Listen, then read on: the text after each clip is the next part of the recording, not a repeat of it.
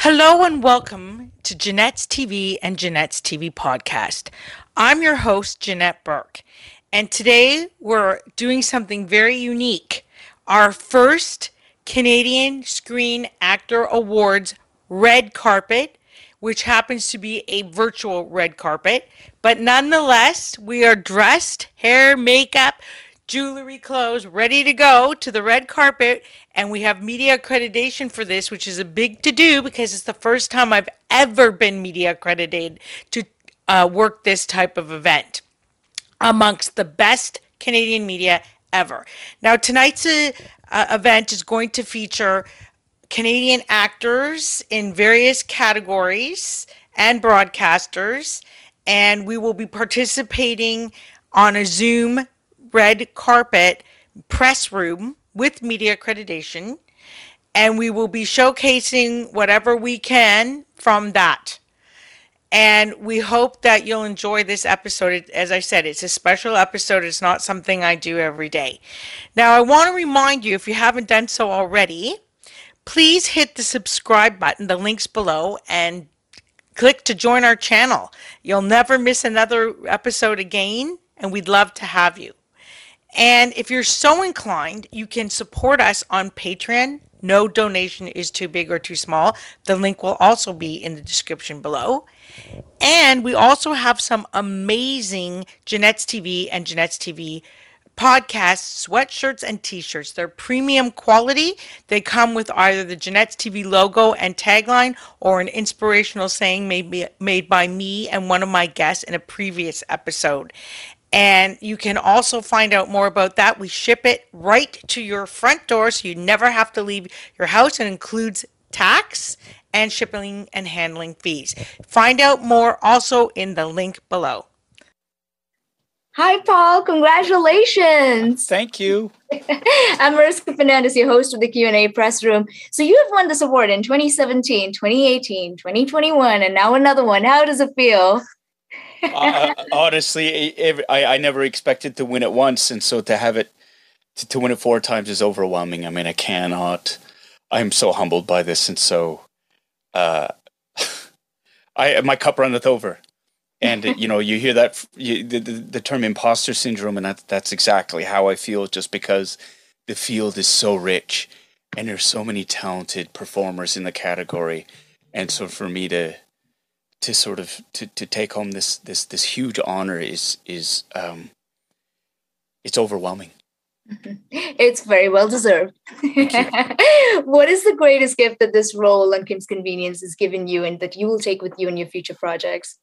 It, it, I mean, Kim's Convenience has meant the world to me because it has given me so many opportunities. I mean, this is a show that could, the little show that could, that never should have, but did anyway. It started off as a fringe show that nobody wanted to buy, that went on to be a sensation on main stages and then across Canada touring on theatrical stages, and then became a critical television series that was celebrated not only in Canada but around the world. And so this was a seed that was planted over 15 years ago by Ins Choi. And to see it bear fruit like this, and it, it is, it's a stepping stone for so many wonderful things in my life and in my career because I got to be in Star Wars because of Kim's Convenience. I'm acting in Avatar now because of Kim's Convenience.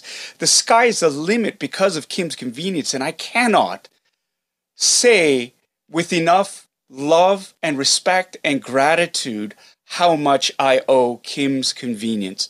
And I will always have the best of memories from that experience. And you know, it didn't end the way we wanted to, to end, but you know, what really does?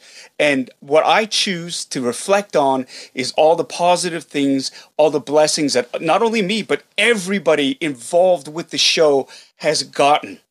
And that is a legacy that cannot be denied, that should not be forgotten, and should always be celebrated. And so that's what I choose to take forward with me. And I have nothing but love and respect for everybody involved in this show, in every iteration of it, on every level, because damn, what a ride. I love what you just said. You've articulated it really well. Well, I'm going to open the floor for questions now because we have yeah. a few questions from the press. Sure. Final question is from Janette Burke Productions. Go ahead, Janette. Thank you. And uh, Paul, I just, I loved Convenience. I stumbled upon it one day and I just couldn't stop watching it. A lot of it had to do with you, actually. I really liked your character. and my question is what made you take on that role? What attracted you to that role? And what were you hoping to accomplish with it? Well, I, you know, it's so funny. Starting off, it was just, it was a gig, it's work and it was a role that honestly was um, when you're an actor of color those kinds of roles with depth where you get to shape the narrative where you're driving the scene where you're driving the action they're very very few and far between. And to have a role that not only did that but it was also a love letter to my dad and to my community and to the the people that I had traditionally like that had traditionally had no voices, at, whose narratives were were forced upon them by others and sort of made to to be on the outside, to be the butt of the jokes, to be able to have the agency to take this character and to really drive these scenes and really find that voice was a no-brainer and no doubter. I mean, I think that's why a lot of people sort of connected with it because it was it wasn't an overly idealized version of who this what the Korean what the prototypical Korean immigrant male was. It wasn't that. And it wasn't he wasn't the butt of the joke because oh he sounded funny or his accent. It was none of that. This was the portrayal of an authentically sort of written heartfelt character who had his flaws, who had his ambitions, who just was trying to do his best. And as an actor of color, to have the opportunity to play any type of role that was that close. But not only that, but have one that spoke to me so personally was a dream come true. And I knew from the first moment I read those first two scenes from the play that Ins had written, this was a character that I needed to play. Not wanted, but I needed to play. Because up until then, my career had been day players. I'd been expositionary characters. I'd been, you know, really caricatures of actual people but to actually play a person, but not only a person of color, but an homage to all the stubborn, crazy, stupid, loving Korean men that I grew up with. That's wonderful. That's a gift. Thank you so much for answering my question and congratulations again on your win. You you really deserve it. Thank you so much. Thank you. I appreciate that. Hi, Jean. Congratulations. Hi, thank you. I'm Mariska Fernandez, host of the Q&A press room. So I'm going to kick things off by asking you, congratulations on your first Canadian Screen Award. How does it feel? Oh, it feels really good. Yeah, I've been waiting a long time. Very well deserved, might I add. Um, what is the greatest gift from this role on Kim's Convenience that is given you and that you will take with you into your future projects? I think it, it just feels like a really sweet validating way to kind of end Kim's and a really important and mostly joyful time for me. I mean, there were some really difficult parts too, but um, I always felt it was really important. Um, playing your mom, when you play basically your mom and your mom's going to comment on what you do. uh, yeah, you gotta, you gotta, you put everything in, everything you've got into it. So, um, it also feels really gratifying to in, in terms of just having as a as a person of color having chosen this career you know? I mean when i started out things were really rough for actors of color really really bad. So it's it, it's kind of a nice it's it's an extremely good feeling. Yeah. Yeah so, yeah. just building up on that is what do you think the show's legacy is in terms of the footprint the show leaves behind? Um, I think what, what our show did uh, is we really managed to open the doors to uh, Asian family dynamics. Um, we got to showcase, you know, there was this feeling in the industry that Asian people aren't funny, you know, and that's gone now. Um, you know, that Asian people in Canada can be funny, but that we're very much part of the fabric of of uh, of uh, of Canada. We're we're here, and um, a lot of times, a lot of times people just don't focus on like, and we don't we don't we don't put ourselves out there a lot too. So that that happens as well. But I, I really feel like it, it meant a lot for the uh, for for other for a, uh, Asian Canadians and also for the children. Um, families watch this show often in two or three generations, like moms and dads with their kids, but sometimes um, you know moms and dads with their kids and their and their their parents, the grandparents. So um, the draw of family, the the, the connection, um, the connections between um, parent and child, the expectations, the the miscommunication, the the missed expectations, all of those things ring true in all families. And I think it was um, sorry, I can hear my son and his girlfriend in the next room giggling, and I'm just gonna ask them to tone it down. Hey guys, can you tone it down? Thank you. They're like giggling. I think they're like wrestling and giggling, and it's. no worries. Um, I'm going to open the floor for questions now from the press. I believe we have a few hands raised. The next question is from Janette Burke Productions. Uh, go ahead, Janette. Thank you. Congratulations on your win. I absolutely Thanks, love the show, Kim's oh, Convenience. Oh. sorry to see it go.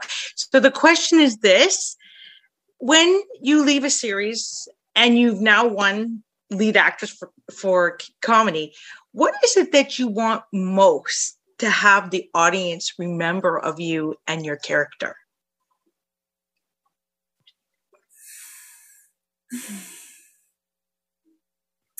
I think I want them to remember most that in the end, um, no matter what zany things she might do or however mad she might get at her son or her daughter or her husband that um, there's always reconciliation and forgiveness at the end and and and that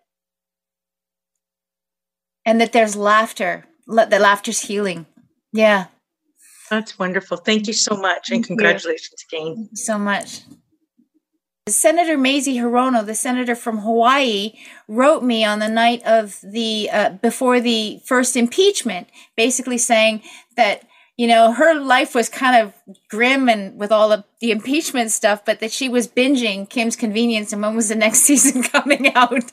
you know, like this champion for democracy is binging our show to soothe herself. That made me, oh, made me so proud. Um, kids in the neighborhood sometimes you know they, they're they're they're really they can't quite believe that an, an actor that they see on tv is in the neighborhood and i i really feel that it's important that all children know that art is just made by people tv is just made by people that that if that's something they want to do they can do it Thanks for being with us today on Janette's TV and Janette's TV podcast.